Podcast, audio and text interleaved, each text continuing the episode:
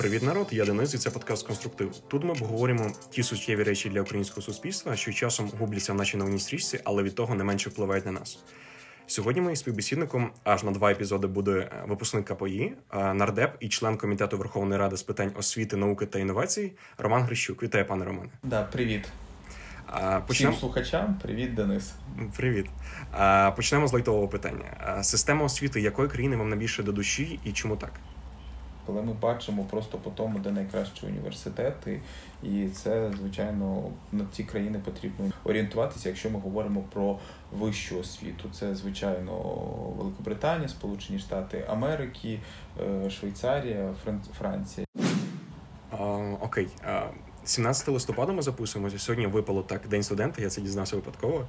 Совпадіння не думаю. Я також хочу хочу всіх привітати. Щойно записував привітання в чаті зі студентами. Я є в цьому чаті і кажу, що е, це більше не про період перебування в університеті. От ти студент, поки ти навчаєшся. Це про е, стан душі, і оцей стан душі було б прикольно, щоб зберігався якомога довше. Тому бажаю і вітаю зі святом всіх і студентів, хто навчається в університеті, і хто не навчається, але себе таким вважає по душі.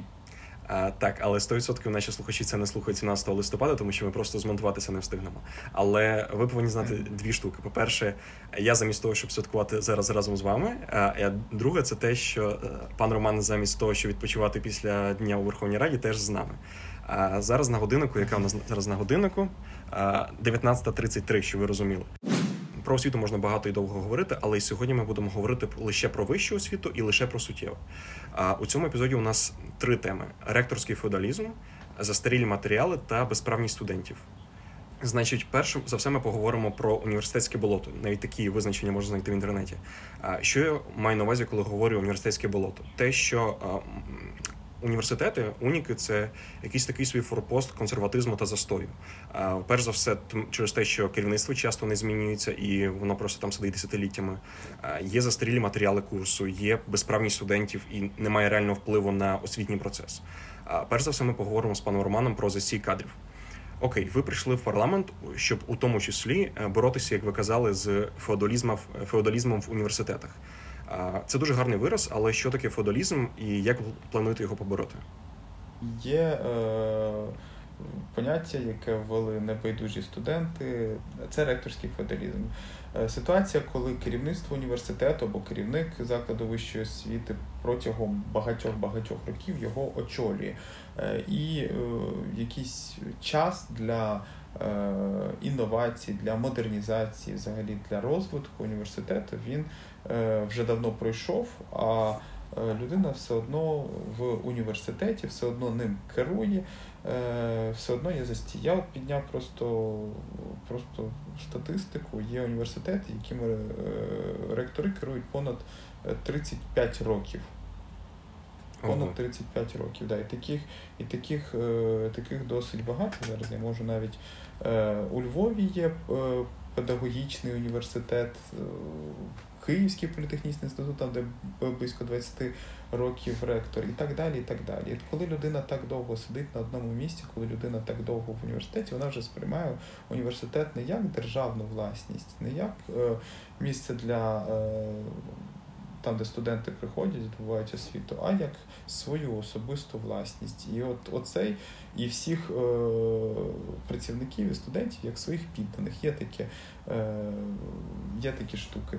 І відповідно і керування йде. Тобто ми кажемо і про моральну застарілість, і про взагалі розуміння того, що університет це власність держави, а не власність особиста. Ну, от, наприклад, Харківський національний педагогічний університет імені Сковороди, там понад 30 років ректор, Національний фармацевтичний університет понад 30 років, Національний гірничий університет України понад 30 років, один і той же керівник е, закладу вищої освіти. Е, в законодавстві прийнята норма. Ну, нещодавно з приводу того, що не може бути ректор понад е, два строки. Проте навіть уже в нашому е, скликанні були спроби ці, е, цю норму відмінити. Ці норми не пройшли, звичайно, наш комітет, але було таке, як в Конституції Російської Федерації були поправки. Так намагалися тут зробити поправки, що да-да-да, два сроки, але тепер з нинішньої дати, а не а не з 13-го року, якщо не помиляю, ні, не 13-го, пізніше року, коли було введено два е, тер, ну, два терміни у ректора. Знову ж таки, є випадки є ситуації, коли добігає кінця у деяких ректорів срока, вони просто об'єднують або перейменовують заклад вищої освіти, і вже, наче, наче я там до цього 30 років чи 20 років не був. А як, якщо Е, коротко з цим боротись? Ну, дивіться, по-перше, ми вже боремося тим, що законодавчо закріпляємо і зберігаємо е, зберігаємо цю норму. Як мінімум, потрібно заборонити взагалі там людям е, перейменовувати заклад вищої освіти для того, щоб е, для того, щоб потім знову ж його очолити. Ну і найосновніше це прозорий, прозора система система вибору ректора. Тому що якщо ректора обирає обирає колектив, а ректор цей колектив може е, е, колектив обирає ректора раз на 5 років, а ректор постійно е, вирішує кадрові питання, то з'являється інша проблема в університетах, коли залишаються тільки угодні люди працювати, а будь-які такими термінами вискочки, або люди, які не погоджуються з позицією керівництва університетів, або виступають проти ректорського феодалізму, або які за оновлення проявляють якусь ініціативу, вони видавлюються, тому що такі люди можуть стати конкурентами на наступних виборах або взагалі підбурювати будь-що трудового колективу, який потім не прийде і не проголосує. От такі проблеми. Так, якраз про це я хотів запитати про вибори ректора. Там же яка зараз схема, поясню просто слухачам коротко. Це справді е, раз в 5 років, це справді на два терміни, це справді таємне голосування, але мінімум 75% мають викладачі, 10 е, штатні працівники, 15, е, ну там мінімум 15 вказано студенти або курсанти. І те вони повинні попередньо обрати собі представників, які підуть голосувати за нового ректора. Вам такий розподіл відсотків видається справедливим чи ні? Я не впевнений, що взагалі історія з е, трудовим колективом і чітко з трудовим колективом вона правильна. Я не можу зараз запропонувати альтернативу, тому мені ну, важко буде і неправильно зовсім е, критикувати. Я альтернативу поки не бачу. Ми її поки е, шукаємо ще. Як було б правильно з одного боку, щоб міністерство було долучене, з іншого боку, враховуючи автономію закладу вищої освіти, щоб і думка колективу враховувалася, і тут таке палка в кінцях, треба знайти рішення. Тому ідеального я е, поки поки не знаю. Проте я впевнений в тому, що ректор має показувати е, свою програму, показувати KPI, які він хоче досягти, і потім, щоб ці KPI вони контролювалися і ставали причиною або звільнення ректора, або ну ще достроково, якщо не виконується KPI, які йому назначає міністерство, якому він сам собі назначив і на основі цих KPI його щоб обирали.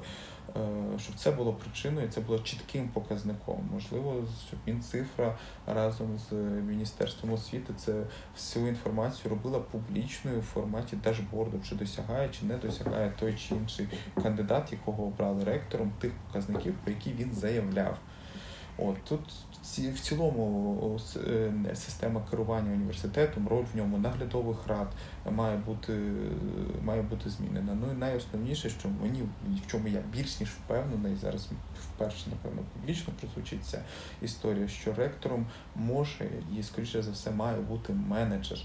Менеджер не 100% науковець. Звичайно, є такі е, випадки золотих людей, які і відомі науковці, і талановиті менеджери. Проте я б до управління університету підходив більше з менеджерської точки зору. Це я не кажу про вчену раду, вчену раду університетів, декани університетів, завідувачі кафедри. Це мають бути вчені. Проте ректор університету, людина, яка управляє великим колективом, є людина, яка е, хоче вбудувати свій університет в взагалі в економіку країни світу, а не просто залишатися в такій освітній бульбашці. Це має бути менеджер. Тому е, спасіння українських університетів в топах, які прийдуть, розчистять авгівні конюшні, е, подивляться, чи ефективно використовується ресурс університету, як університет заробляє, як налаштоване державне приватне партнерство, чи е, адекватні взагалі програми е, по навчанню. От так. А як тоді оцей менеджер має потрапити взагалі в університет спочатку, щоб потім його вибрати ректором? От тут ми повертаємося до двох наступних питань. Це перше е, законодавче обмеження з приводу того, хто може ставати е, ставати ректором, чи обов'язково має бути е, вчене звання і ступінь. Перше. І друге це політична воля. Яка має бути від там президента, від від міністерства на зміни і на такі суттєві зміни вищого світу. Ну і система, да, ну і система знову ж таки виборів така, що якщо людина приходить ізвні, умовно з бізнесу, яка керувала великою компанією, вона приходить в університет, е, вона погоджується на ті умови працювати, щоб була можливість її обрати. Тому що, звичайно, коли є хтось е, свій, кого ми кого ми знаємо, або хто нас приймав на роботу, і хтось, хто може прийти і вичищати всі корупційні історії, всі схеми, то не впевнений, що 100% таку людину можуть обрати. Е, так, ви вже сказали про запобіжники, про те, що потрібно дивитися за KPI, KPI е, можливо, менеджера допускати на таку посаду.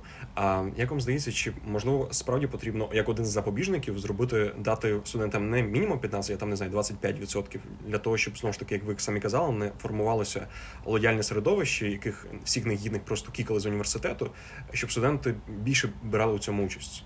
Е, роль студентів дійсно, якщо підвищувати їх кількість, вона може е, вплинути на вибори, і це буде добре при умові, що адміністрація, студентський що студентський парламент чи студентська рада, вона вона дійсно незалежна від е, адміністрації. Вона дійсно може провести прозору конференцію і вибрати представників студентів, а не просто функціонерів ректорату.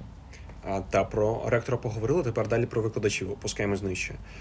Тут застарілі матеріали, і поговоримо про те, як повернути актуальність у нашого вищого освіту. Дивіться, через цю політику феодалізму, зокрема, деякі, а насправді таких багатського викладачів сидять на своїх теплих містечках по сотні років і не сильно прокачують свої професійні якості як експертів а а отже, не прокачують курси, які вони викладають безпосередньо студентам. А як на державному рівні чи на рівні університету мотивувати викладачів прокачувати курс і виклад цього курсу не для галочки?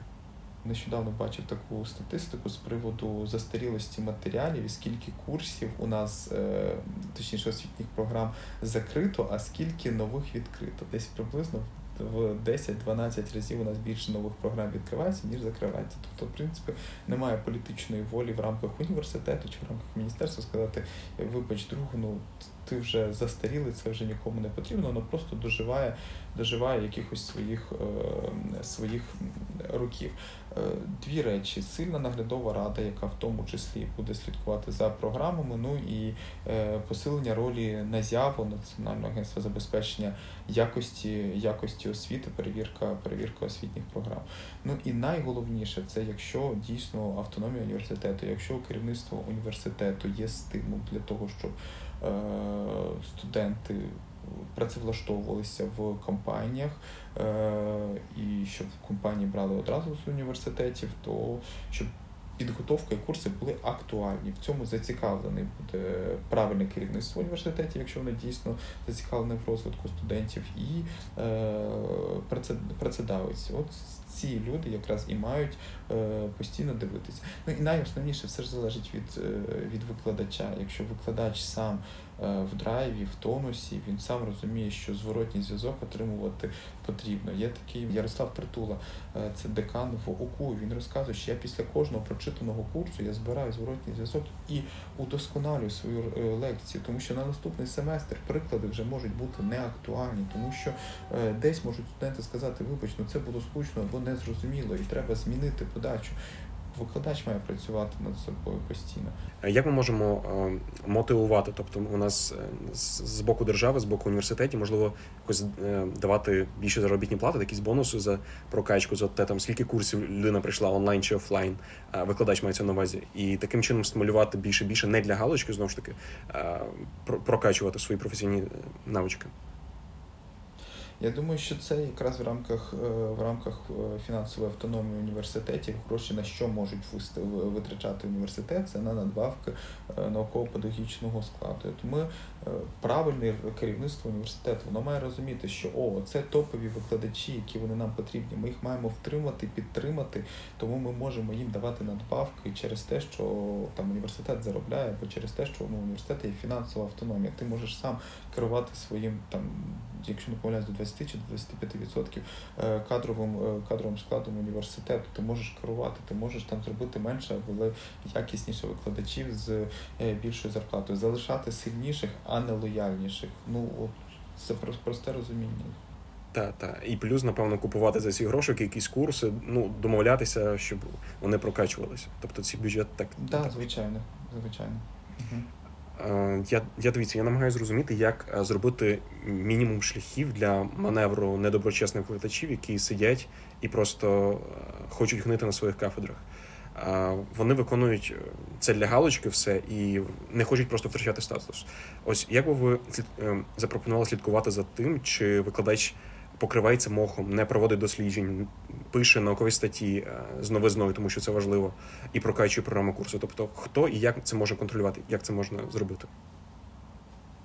Ну, було таке так у, у міністерства таке рішення з приводу науково-метричних баз і, е, і взагалі кількості публікацій у цих науково-метричних базах, такі як Scopus, Web of Science, яке показувало взагалі актуальність і чи працює працює цей вчений, е, цей там викладач чи ні. Знову ж таки, це був показник, як мінімум, наукової роботи. Ну, якщо зрозумілою мовою, то наукометрична база це така база разом з інструментами для того, щоб ми могли відстежувати цитованість наукових статей наших викладачів та інших науковців. У нашому контексті ми могли б дивитися, наскільки активний цей конкретний університет та ця конкретна професура у своїй науковій праці.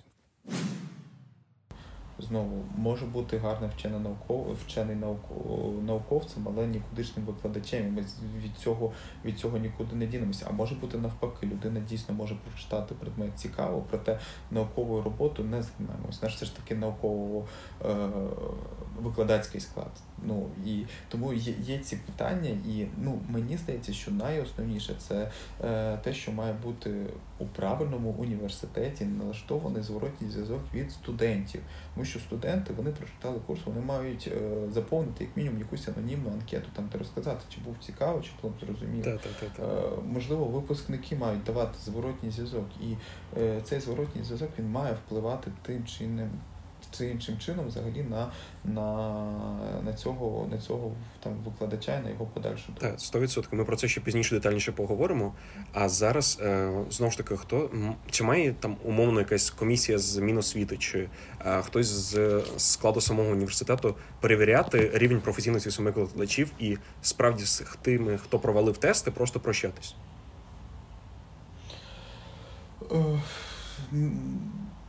Не можу відповісти зараз прямо на питання. Тож, звичайно, МОН не потрібно вмішуватись в е, автономію університету, проте університет має бути сам зацікавлений в тому, щоб залишалися найкращі.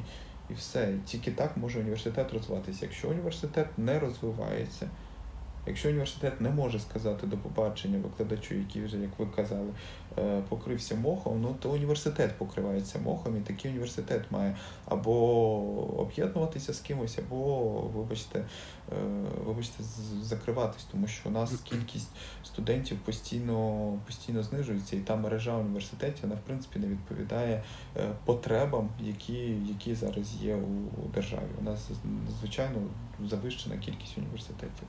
Тому тут таке перемогти має найкращий е, з одного боку, з іншого боку, питання, е, чи це має бути еволюційний процес, чи це має бути революційний процес, коли хтось, умовно, дядечка чи тьотечка з міністерства скаже: вибачте, ребята, ви закриваєтесь, або ми вас об'єднуємо.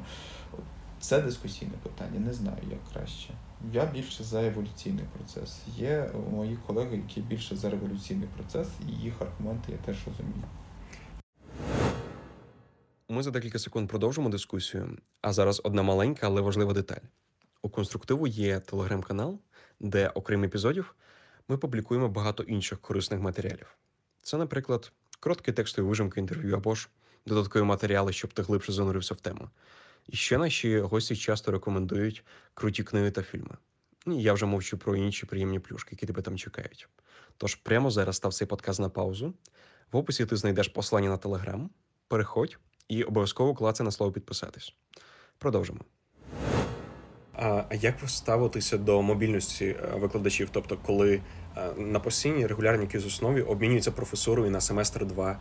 Це одне питання. А друге, це коли регулярно відправляти ну буквально в поле викладачів, тому що на всіх спеціальностях на багатьох можна це, що вони працювали і виконували те на практиці, що вчать самих студентів.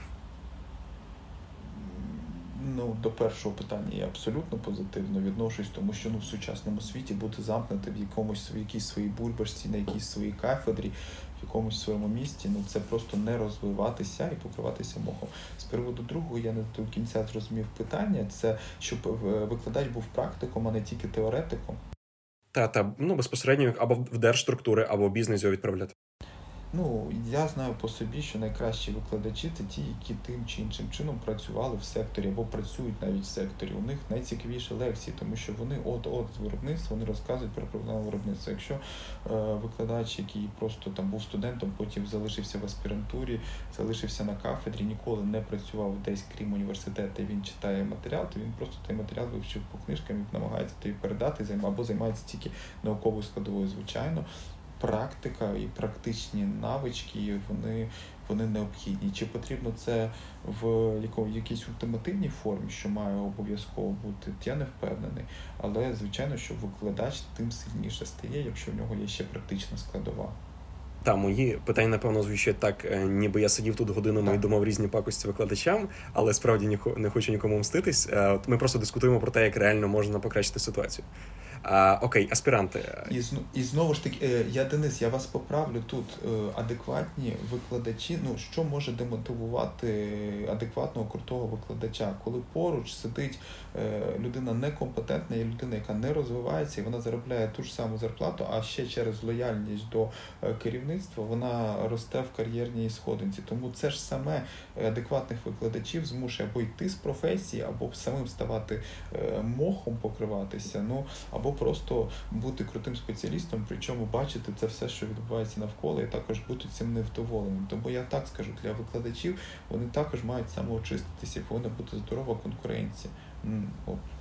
А, Така ремарка. Так, якраз саме про молодих викладачів і аспірантів. Як в умовах такого застою, моху відносно низької зарплати на ринку мотивувати дійсно годних спеціалістів йти в аспіранти? Що можемо запропонувати як держава, як університет йому?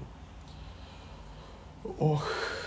Ох, ох, це ну, реально дуже складне питання. Я навіть не знаю, просто під під самою самим підвищенням е, підвищенням аспірантської стипендії або е, якимось питанням житла, то це це, це не вирішиш. Тут має бути взагалі системна історія з тим, щоб з престижності, з престижності наукового працівника, з престижності взагалі науки і освіти е, в Україні. Тому казати, що якщо там ми збільшимо в два рази зарплату аспіранти, у нас одразу їм стане краще, ні, напевно. Я думаю, що найкраще це, якщо буде в принципі рухатись університету. Це застій не було, то а буде буде рух вперед, і в рамках цього руху аспіранти будуть е, такими драйверами, і їм будуть давати на це зелене світло, а не ставити палки в колеса, і щоб вони просто не рухалися, не шевелили це болото. Я думаю, що це навіть головніше ніж наступне питання це стипендія і, і її житло. А тепер про поговоримо про проблему дисциплін. А певно, не тільки в нас в інституті міжнародних відносин КНУ. Ми перших два курси взагалі вчимо все, що хочеш, абсолютно все, але спеціалізації лише один-два дисципліни. Це напевно через те, що просто можливо в багатьох університетах немає чим забивати весь інший навчальний процес. Немає кому, немає чим. А це нормально на ваш погляд, що ми так вчимо мало на перших курсах саме того, на чому вступали.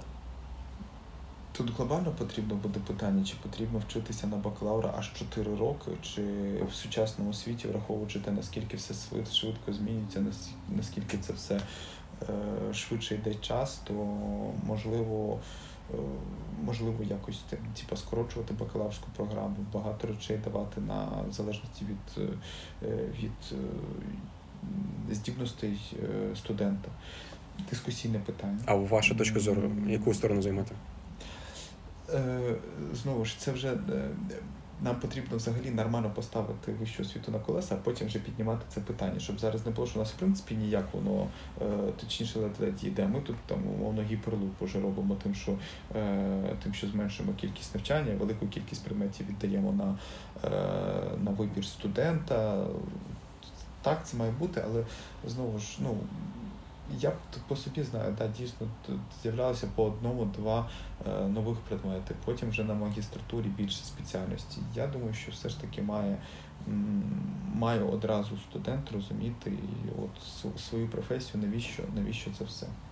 А є такий мемчик, який вже став кліше, напевно. Ти приходиш влаштовуватися на роботу, тобі кажуть, забудь все, що ти вчив в університеті.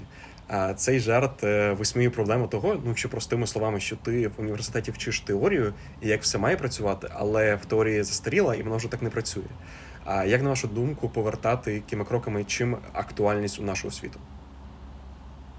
Те, що ми ще раніше проговорювали з вами, це більше залучення працедавців до е, до формування взагалі програм, е, в тому числі, можливо, до викладання програм, в тому числі до створення лабораторій на основі і е, закладів професійно-технічної освіти на основі закладів вищої освіти, тобто більше інтеграція державно-приватного партнерства, ну а також як варіант це дуальна форма освіти, коли людина і навчається, і працює, тобто вона не відриває досить сильно теорію теорію від практики. Це може бути це може бути рішенням особливо.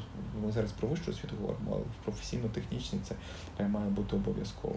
Але якщо ми залучаємо, допускаємо там бізнес або приватний сектор в університет, що ми можемо їм запропонувати? Ми ж не можемо сказати так, оцих приблизно 70% всіх студентів точно піде до вас. Ми там, любими правдами, неправдами їх запхаємо. Що можемо запропонувати як університет? Е, ну, найосновніше, навіщо навіщо великим компаніям університети, тому щоб не самим, щоб самим потім не перенавчати, тому що це також кошти, які вони витрачають це час, це е, там на пошуки е, відповідного персоналу, це час на перенавчання, якщо людина приходить з університету, нічого не розуміємо. Тому їм краще ці кошти інвестувати в університет, щоб одразу з університету більш-менш е, більш-менш готова людина виходила з великими кількістю компаній. Спілкуємося, в тому числі айтішними. Що вони роблять? Вони створюють навчальні центри, вони об'єднуються між собою в асоціації, створюють створюють навчальні центри, тому що університети не закривають цю потребу їхню.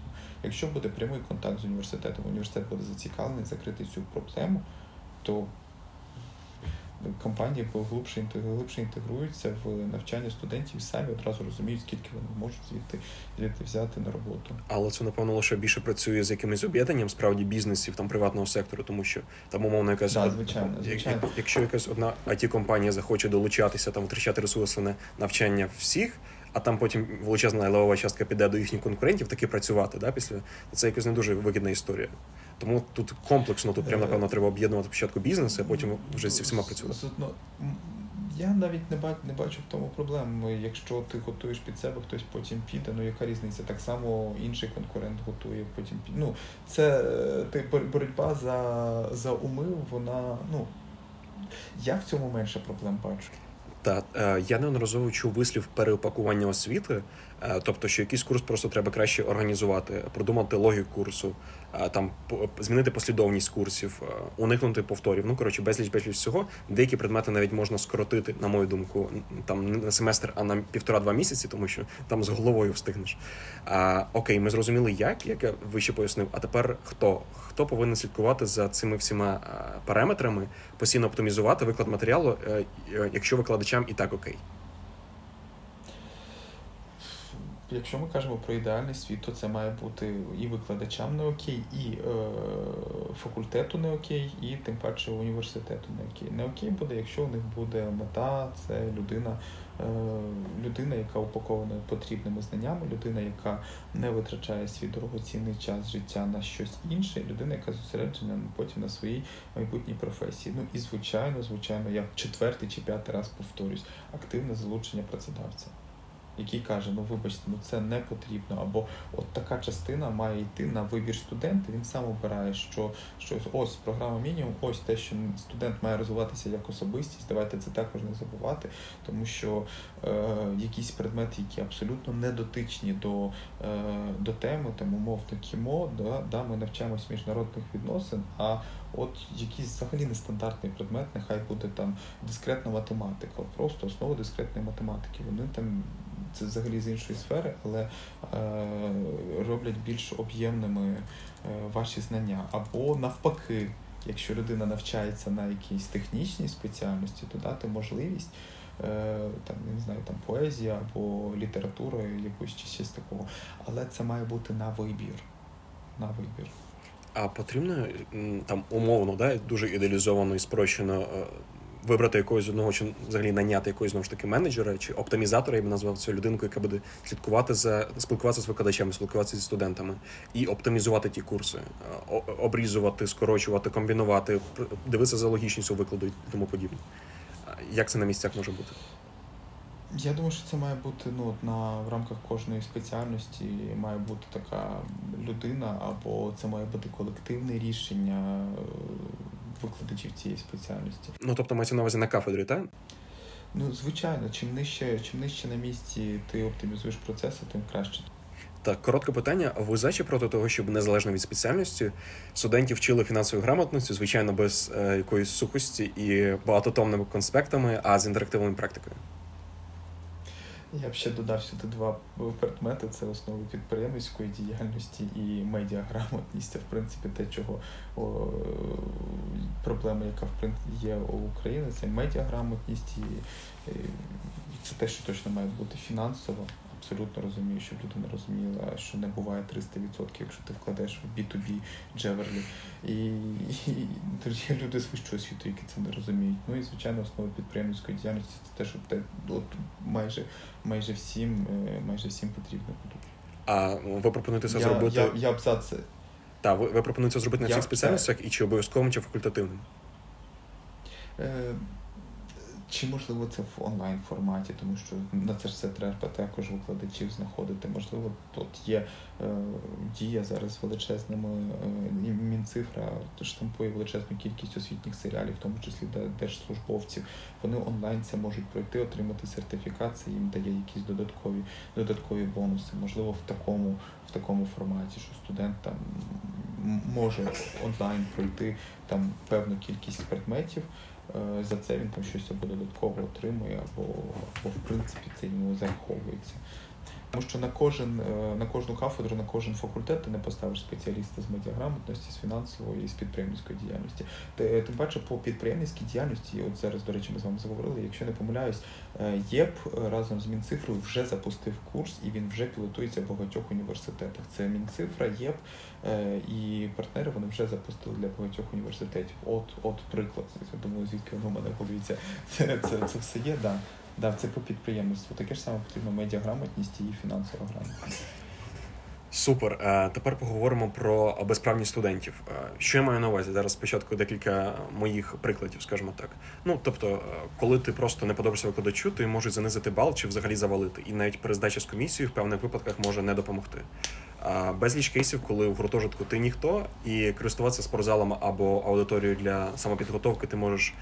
Е, не коли тобі захочеться, але потрібно ті години, коли в комендантки хороший настрій. Ну і плюс натяки, що тебе виселять, і далі по класиці. Ну і там, наприклад, е, справка про те, що ти хворів, не завжди працює, тому що викладачці здається, що по твоєму зовнішньому вигляду, що ти окей, і за всі ті предмети, які ти пропустив, за ці всі пари, тобі просто ноль і нічого не зробиш. А якщо ти почнеш взагалі боротися на кафедрі, то рідко ще доходить до чогось кращого можуть взагалі тебе запам'ятати як якогось неблагонадійного, незгодного, а і на сесії наступить ще більший капець. Е, спочатку дві ремарки. Всі ці кейси е, не про мене одного, вони від інших студентів, і я впевнений від інших вишів також. І друга е, штука це те, що їх важливо проговорювати і не залишати безслідно, але краще у форматі що ж з цим зробити, ніж тут нічого не вдієш. Що ми зараз будемо робити з паном Романом? Коротке питання: що сам робити?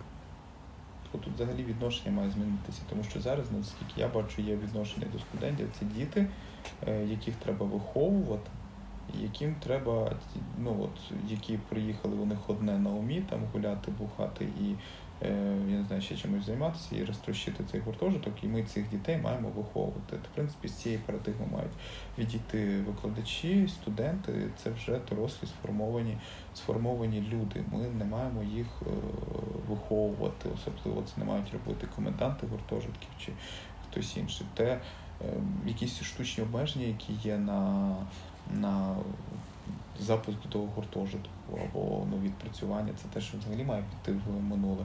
Е, коли питання постало з приводу ой, давайте студентів відселимо, тому що у нас ковід. Я вважаю, що це був приклад того, як правильно об'єдналася студентська спільнота не через там, я в тому числі і через студентські ради, і там е, я, як народний депутат, звернення написав і все. І ой-ой-ой, вибачте, все, да, все ж таки студенти вони мають таке ж саме право на житло, яке яке прописано в конституції, як і будь-які інші люди, без ніякого винятку тому що кімната да, може бути може бути одним житлом єдиним, бо в принципі на період навчання це житло студента. Ніхто е, ніхто не має йому вказувати, що і як робити. Це доросла сформована сформована людина. Для того, щоб відстоювати ці права, потрібно, щоб студентська рада або профкому, можливо, де у когось або студентські парламенти, вони були на стороні студентів. І у випадку таких конфліктів вони захищали, захищали в принципі їх права. Звідки це ж з'явилося? Навіщо цей студентський парламент? Навіщо профсоюзи?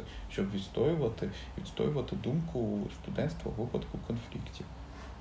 Ем, ми ж можемо проаналізувати ці ситуації, деякі вже були, які стосуються гуртожитку, які стосуються там е, довідок, ну абсолютно всього там курсів навчання, і подивитися, де е, студентів не поважають, як ви говорите, і придумати якісь механізми, та шаблони, з якими можемо діяти. Які запобіжники можемо придумати сюди і поставити? Е, звичайно, є там випадки, коли і е, до мене навіть доходили скарги. Я, як народний депутат на ректорів університетів, писав скарги по конкретним якимось викладачам. Ну, це неправильна насправді система. Е, такі речі мають бути механізми, щоб вони вирішувалися всередині. Це не там і конфлікти по булінгу, і конфлікт, не знаю, ну по харасменту я давно не чув, але там в моєму, коли я навчався, ну були такі були такі випадки, були такі історії. Е, це все має має вирішуватись цивілізовано в рамках університету. Зараз, поки воно може вирішитись тільки е, тільки медійним скандалом, якимось, якщо є медійний скандал, там де ну от прям зовсім неправий викладач, от тільки тоді там можна можна якось е, легше відстоювати свої права. Так, то звичайно, оскільки є застій в університетах, застій в кадрах, то звичайно, що університет скоріше стане на сторону викладача, тому що студенту пройшов максимум на 5 років, викладач вже там під 30 працює. Тобто представником студентів зрозуміло, що має бути студ парламент або про бюро, якщо воно є має бути тут парламент і відстоювати активну активну позицію саме студентів. Має, звичайно, він має розібратися в питанні. Звичайно, можуть бути такі, що і студенти не праві, але у випадку спірних питань він має ставати на сторону студентів. Для цього мають бути студентські ради, студентські парламенти незалежні від адміністрації, для чого має бути об'єднання студентських рад, студентських парламентів, щоб у випадку, навіть якщо в форматі одного університету це намагаються зам'яти, щоб піднімалося питання на на вищий рівень. Знову ж таки, е, поки такі речі є в ручному режимі, готовий допомагати, звертайтесь до мене як народного е, депутата з комітету освіти по цим по цим проблемам, по цим речам. Так, а як заохочувати уніки, а уніки, у свою чергу, вже саме конкретних викладачів збирати цю думку студентів і пропрацьовувати їхні зауваження, критику і такі змінювати факт, що це має не факт, що це має що це має збиратися безпосередньо викладач. Це має бути якась централізована система. Закінчився, закінчився навчальний курс у студента. Він отримав отримав там оцінку, залік, не залік. Він має заповнити заповнити форму по цьому по цьому предмету. Ну і все. Потім це акумулюється в єдине, і потім вже викладачу викладач це все отримує. Тобто не викладач має збирати. Розумію.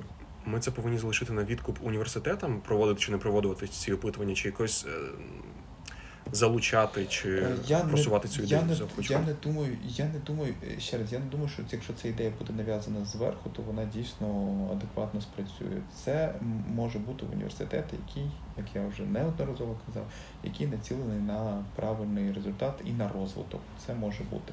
Якщо навіть міністерство завтра вирішить е, цю штуку зробити обов'язково, то я більш ніж певний, що там в там 80% це буде це буде просто для формальності, для бюрократичної. Це все буде виконувати, звичайно, а практичного результату не буде ніякого. Але якщо університет до цього підходить з розуму, він розуміє, навіщо він проводить це опитування, і що це опитування дійсно потім впливає на наступних курсів, на е, програми, то да, це буде гарний інструмент. Ну тобто, по суті, наскільки я зрозумів, тобто єдиний варіант виходу, щоб це не було не нав'язано зверху, це те, щоб е, чим більше університетів почне імплементувати таку практику, тим більше за ними підтягнеться, тому що коли студент або абітурієнт буде вибирати е, університет, він буде бачити, що в одному університеті до його думки більше прислухаються, і там є фід... система фідбеків, є система змін після фідбеків, а в іншому немає. Він буде вибирати саме той, де все круто.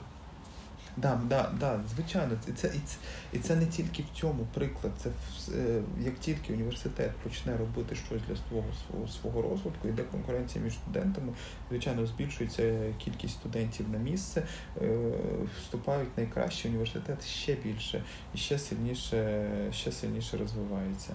Тому да, е, це абсолютно Так. пряма залежність не тільки в цьому питанні, в будь-якому питанні, яке покликане на підвищення якості викладання.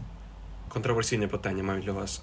Ми повинні прив'язувати заробітну плату викладача до фідбеку е, студентів.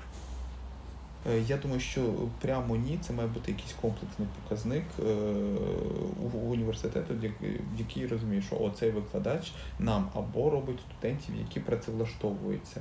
Ну да, можливо, ти будеш незадоволений викладачем, але він тобі так е, дасть такі знання, що ти потім 100% там е, потрапиш в компанію, в яку я ходив, або, або ще, ще, ще інші показники. Напряму ні, тому що це спотворить, спотворить систему і буде е, у викладача просто бажання бути бубочкою для студентів. Інколи це не буде, йти в розріз е, якості, якості освіти. Зрозуміло, але одним з показником повинно бути так? формування зарплати. Ну, може, може бути, може бути. Надбавок до зарплати, не самої ставки, а надбавок. А, та тепер е, короткий бліц, е, коротке питання, коротка відповідь. Е, Червоний чи синій диплом? Потрібно, ну, ну давайте сині, тому що червоний ні на що не впливає. Е, Кидати унік треба чи ні, якщо в тебе в голові виникає таке питання? Е, якщо виникає питання, потрібно ще раз подумати, потім кидати. Потім таки кидати, так? Угу. А якщо менше людей буде отримувати вищу освіту, це гірше, краще чи нічого не зміниться? Якщо о, ми піднімемо планку для здобуття вищої освіти, то це буде краще. Як мінімум, ми будемо розуміти, що людина, яка виходить з дипломом, вона дійсно дійсно пройшла більшу конкуренцію і е, кращий потенційно може бути кращим спеціалістом. Списувати чи ні? Списувати чи не списувати, ми, ми тільки за академічну доброчесність і за відсутність плагіату, і це основа всіх основ. Ви списували? Ні, ну, напряму, ну, напевно, бо були, були речі. І в мене списували. А, окей, ну що ж, народ, цієї інформації певно не вистачить, щоб стати членом комітету Верховної Ради з питань освіти, науки та інновацій. Але я став глибше розуміти тему. Дякую за це, пане Романе, і дякую за розмову. А у другому епізоді ми поговоримо Дякую про вам. людей з корочкою е, університету, але загублених у житті е, фінансування вишки та корупція у ній, та чому в Україні так багато університетів. Тож, якщо другого епізоду ще немає, то почуємо за декілька днів. А якщо є, то велкам, якщо не чув. Ну що ж, народ, маю вам дещо що сказати. Для мене частина відповідей у цьому інтерв'ю зводилася до двох простих штук. По-перше, є частина кейсів дійсно, що ми на них не можемо вплинути, і універ сам повинен прагнути до оновлення, до покращення програм, до покращення викладачів. З цим зрозуміло. Але є діаметрально протилежна частина цієї палки, на якій ми студенти.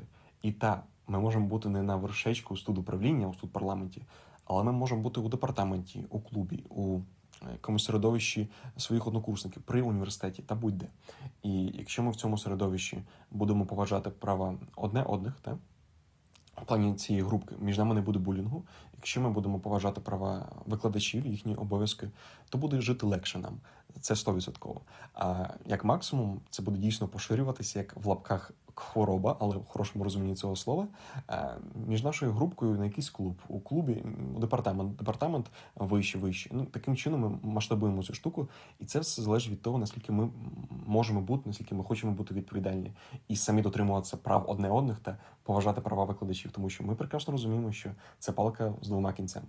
Е, Що якщо ми будемо більш відповідальні, то є ймовірність, що до нас будуть більш люб'язні і відповідальні у свою чергу. Тож е, я вірю, що справді ініціатива починається з низів, і це по-справжньому трушна і правильна ініціатива. Я про це вже розповідав в іншому епізоді. Тож, е, так, маю нагадати, що якщо дійсно є якісь кейси, коли ваші права не дотримуються, звертайтеся до юрдепартаментів. Якщо немає юрдепартаменту як такої структури, звертайтеся до керівництва, студ керівництва вашого університету Якщо прямо кейсів інших немає, то звертайтеся напряму до пана Романа Грищука, як він сам казав в цьому епізоді. Якщо потрібно будуть контакти, можна зв'язатися через мене. Мої контакти у нашому телеграм-каналі, послання на сам телеграм-канал в описі до цього епізоду. Ну і на завершення буду тобі дуже вдячний за дві простих штуки. Поділись цим епізодом з другом і постав якусь оцінку цьому подкасту на цій платформі, де ти зараз слухаєш. Далі більше і краще. Почуємось.